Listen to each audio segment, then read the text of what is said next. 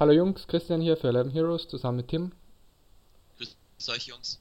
Wir schauen uns heute die Halbfinal-Playoffs der NFL an und ich würde sagen, wir starten mit dem Spiel Kansas City Chiefs gegen Tennessee Titans. Und ja, von Odds-technischen her, Chiefs Favorit, relativ gleich wie bei den 49ers. Also sind Odds-technisch relativ gleich bei der Handicap-Line bei dem 8 Punkten Vorsprung. Bei am Main Spread. Normal, glaube ich, ne? Ja, genau. Also, dass die Heimteams da Favorite sind, ist, ist Mhm. meistens so tatsächlich. Ähm, gab's Line-Movement? Relativ wenig. Also bei Kansas ging es leicht nach oben. Also minimal auf die Titans, aber sehr wenig. Ne? Okay. Ich denke, das ist so ein bisschen was, was man jetzt halt im Hinterkopf hat. Die Tennessee Titans so im vierten Must-Win-Spiel hintereinander auswärts. Und jedes Mal haben sie gewonnen. Wir haben letzte Woche selbst in unserem Podcast gesagt, Derrick Henry auch gegen die Ravens nicht zu unterschätzen. Es hat zwar keinen Touchdown gemacht, aber er hat einen geworfen. auch interessant für einen Running Back. Passiert, glaube ich, auch nicht jeden Tag. Ja, Ähm, nee, ich denke, das Gamescript ähm, im Allgemeinen war letzte Woche auch noch ein bisschen anders. Wir sind jetzt in einem puren äh, Two-Game-Slate, also wo es nur zwei Partien gibt. Und ich würde sagen, hier wird das Wichtigste sein, einen guten Gameplan zu haben. Das vorweg, bevor wir uns den einzelnen Spielen vielleicht zu sehr widmen. Das heißt, ich glaube, aus Fantasy-Sicht sollte man sich Gamescript überlegen, wie das Spiel laufen könnte und anhand dieser Vorstellung, wie das Spiel laufen könnte, sein Team konstruieren. Ich denke, das ist deutlich sinnvoller, als mit einzelnen Spielern und die Erwartungswerte zu haben, weil in so einem Zwei-Spiel-Slate ist es ganz, ganz wichtig, diesen Gamescript zu nailen. Und wenn man den richtig hat, dann hat man fast automatisch oft die richtigen Player und dann kann man so ein Turnier auch gewinnen. Und äh, so aus purer Equity-Sicht ist natürlich, also auch in jedem Cash-Game, also wenn man Double or Nothing spielt, wird Patrick Mahomes der Quarterback schlechthin sein. Ist mit Abstand ähm, das beste Play sozusagen von der Raw Point Projection, also jetzt gar nicht mal Preis pro Million, sondern halt äh, überhaupt Punkte-Outcome, den man erwartet. mhm. Ähm, vielleicht so sein Gegenstück, äh, Ryan Tannehill, der jetzt in diesem ersten Spiel spielt. Ich denke, das erste Spiel wird das entscheidendere Spiel sein, zumindest was die Punktezahlen angeht und deshalb sollten wir uns da auch konzentrieren.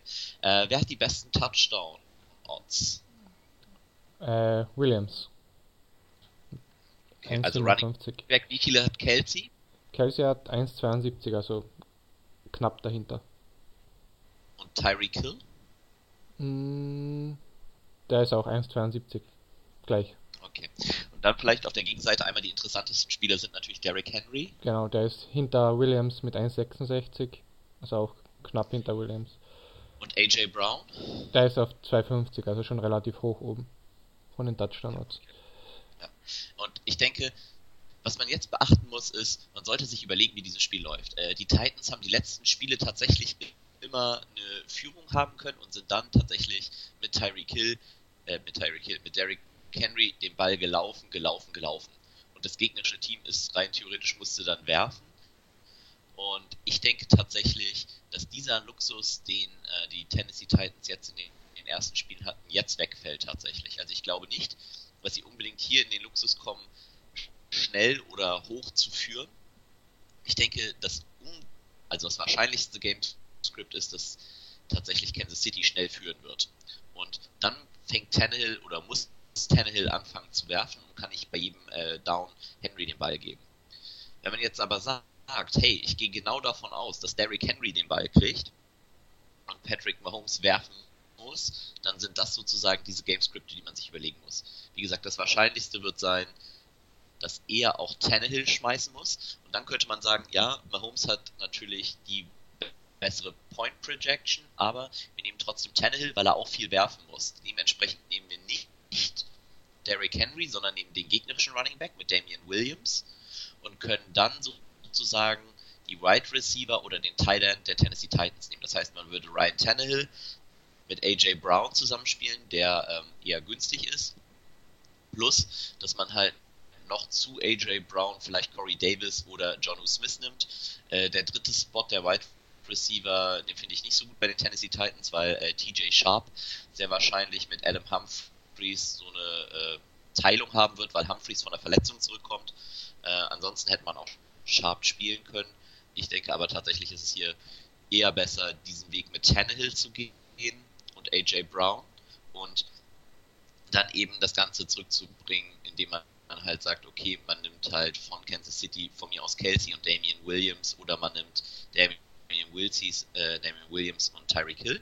Ganz interessant dabei ist übrigens, dass Tyreek Hill äh, eine negative Korrelation mit den anderen Right Receivern hat von Kansas City. Das heißt, falls ihr Patrick Mahomes Stack spielt und Tyreek Hill, dann solltet ihr wahrscheinlich nur einen weiteren der Kansas City Chiefs wählen.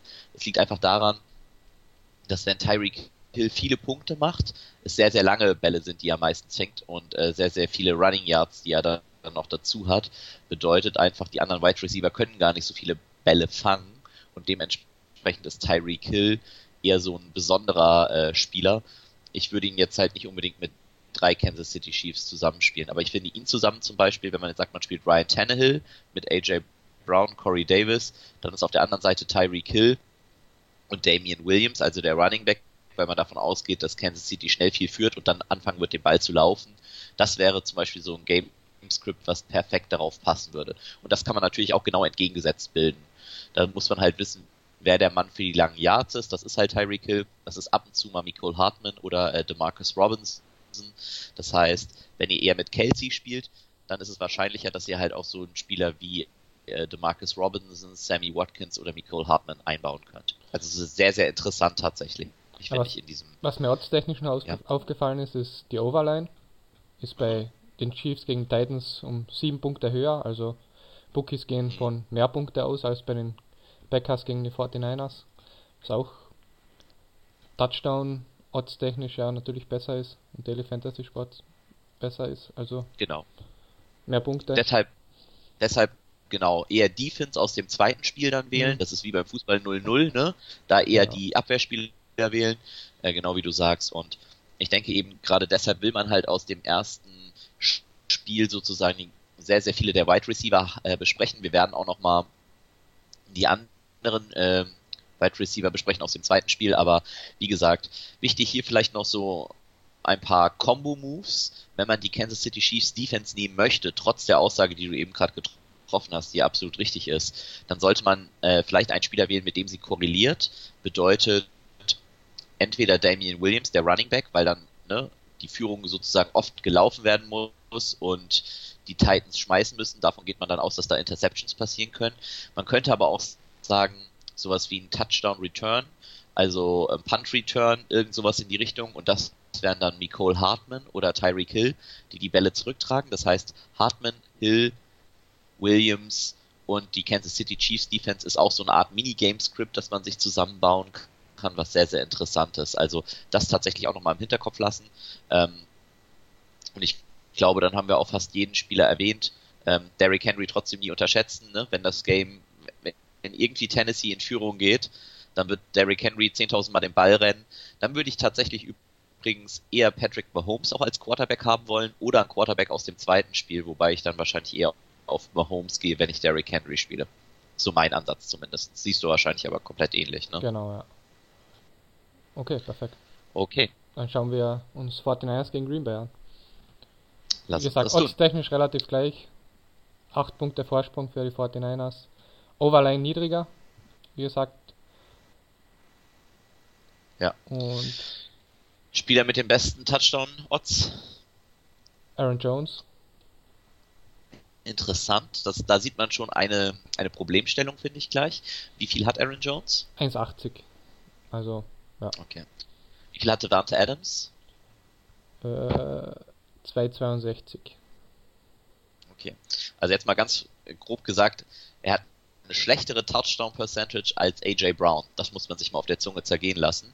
Muss fairerweise, wenn wir direkt mit dieser Diskussion vielleicht einsteigen, aber auch sagen, Devante Adams hat einen der sichersten Floor-Werte. Das heißt, ich weiß gar nicht, zu wem Aaron Rodgers den Ball ansonsten schmeißen soll als zu Devante Adams. Also der wird gefühlte 10 bis 15 Targets kriegen, was halt alleine schon mal 10 bis 15 Punkte sind für jeden, also den er dann da fängt, mhm. plus die Yards, die er macht. Das heißt, aus Fantasy-Sicht, auch wenn die Touchdown-Equity nicht so hoch ist bei Devante Adams, der Floor-Wert sollte der safeste aus dem Spiel sein, sollte auch deutlich besser sein als Aaron Jones, weil die San Francisco 49ers auch gerade Running Back Catches sehr, sehr gut verteidigen. Also allgemein die Defense von San Francisco ist ein Traum. Aber ähm, ich denke, hier kann man tatsächlich sehr, sehr gut reingehen. Ähm, von den Running Backs vielleicht interessant, wer hat die besseren Odds, Coleman oder Mostert? Mostert. Bei den Der ist gleich hinter okay. Aaron Jones auf Nummer 2. Ähm, vielleicht hier ganz interessant, dass Coleman bei den meisten äh, Seiten teurer ist. Das heißt, wenn man darauf vertraut, dass Mostert äh, tatsächlich hier ein paar Bälle bekommt, ist das ein guter Budget-Saver. Ähm, jetzt äh, weiß, ich spiele das gerne ein bisschen Contrarian. Ähm, einer meiner Taktiken war auch tatsächlich, da die San Francisco, äh, ganz kurz bevor ich das jetzt sage, wie hoch ist die Touchdown-Wahrscheinlichkeit von Coleman, also dem zweiten Running Back? Ähm, 2-10. Er ist auf Nummer 4. Hinter Kittel noch. Okay. Also, was ich da so interessant dran finde, ist, dass man durchaus Lineups bauen kann, wo man als Running Backs Mostert und Coleman aufstellt, also beide San Francisco Liner, äh, Running Backs und dann logischerweise mit der San Francisco Defense, wenn man davon ausgeht, dass sie früh in Führung geht und diese behalten werden, dass sie nur auf den Ball rennen werden, dann ist das, glaube ich, eine ziemlich coole Taktik, die auch nicht, nicht ganz so viele Spieler spielen sollten. Also vielleicht dann auch ganz interessanter Ansatz hier. Ähm, erwähnen wir vielleicht äh, nach Aaron Jones, der wie gesagt für mich definitiv kein Play ist, aber der kann mich natürlich auch Lügen strafen. Allerdings äh, vielleicht noch zu erwähnen Matt Breeder und Kyle Juszczyk. Äh, Kyle Juszczyk ist kein richtiger Running Back, sondern ein Fullback. Ähm, der dürfte aber sehr, sehr low owned sein. Das heißt, ich glaube, obwohl es ein Zwei-Game-Slate ist, wäre ich überrascht, wenn ihn mehr als 2-3% der Spieler spielen würden. Und ähnliches gilt eigentlich für Matt Breeder. Ähm, das heißt, wenn man da mal wirklich versucht, äh, irgendwie out of line zu gehen, kann man eine ganze Menge Budget saven und äh, vielleicht nochmal das Feld schlagen. Also das sind so ganz gute Plays, um da vielleicht nochmal reinzugehen. Quarterback-wise ähm, finde ich weder Garoppolo noch Aaron Rodgers attraktiv. Jetzt geht meine Stimme voll weg.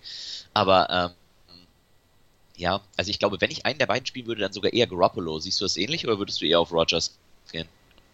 Ich würde auch Garoppolo nehmen, ja. Und das ist halt ganz interessant. Also wenn man Garoppolo nimmt, sollte man natürlich nicht beide Running Backs spielen. Ähm, das ist natürlich dann sehr, sehr schlecht. Aber wenn man Garoppolo nimmt, hat man, glaube ich, mit Debo Samuel und George Kittle immer noch gute Targets. Ähm, könnte ihn trotzdem noch mit Coleman oder Mostert spielen. Äh, sollte halt nicht beide nehmen. Ich denke aber tatsächlich, dass gerade für Quarterback äh, das andere Spiel interessanter sein wird. Ich glaube auch, dass Aaron Rodgers ähnlich wie du es jetzt auch schon sagst, ne, der Low-Owned Quarterback sein wird. Das heißt, wenn man komplett gegen das Feld gehen will, könnte man Aaron Rodgers spielen, zum Beispiel halt mit Devante Adams und von mir aus Jimmy Graham oder Adam Lazard. Äh, der ist jetzt natürlich äh, Alan Lazard letztes Spiel schnell ausgewechselt worden, weil er sich verletzt hatte. Deshalb werden ihn nicht viele Spieler dieses Mal spielen.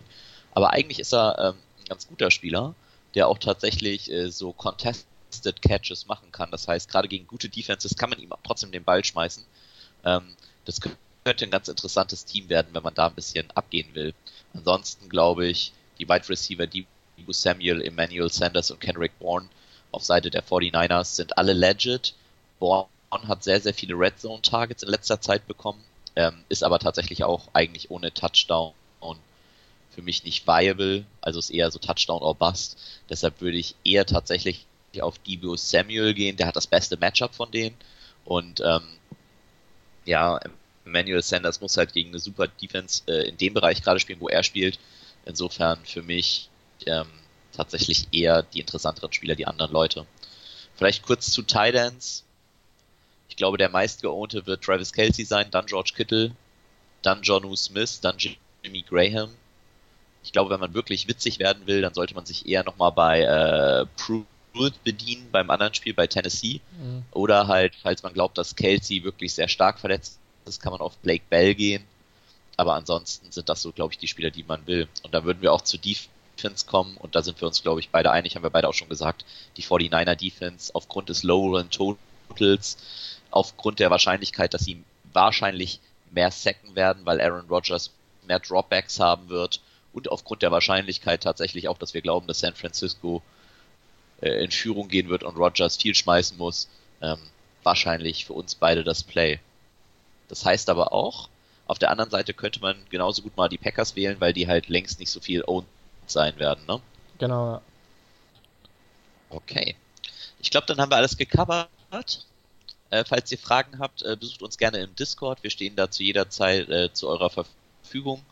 Und äh, sagt uns gerne, was euch da gefallen hat oder auch nicht gefallen hat, wozu ihr gerne mehr Infos hättet. Und dann freuen wir uns aufs nächste Mal. Jo, viel Glück bei den Spielen. Ciao.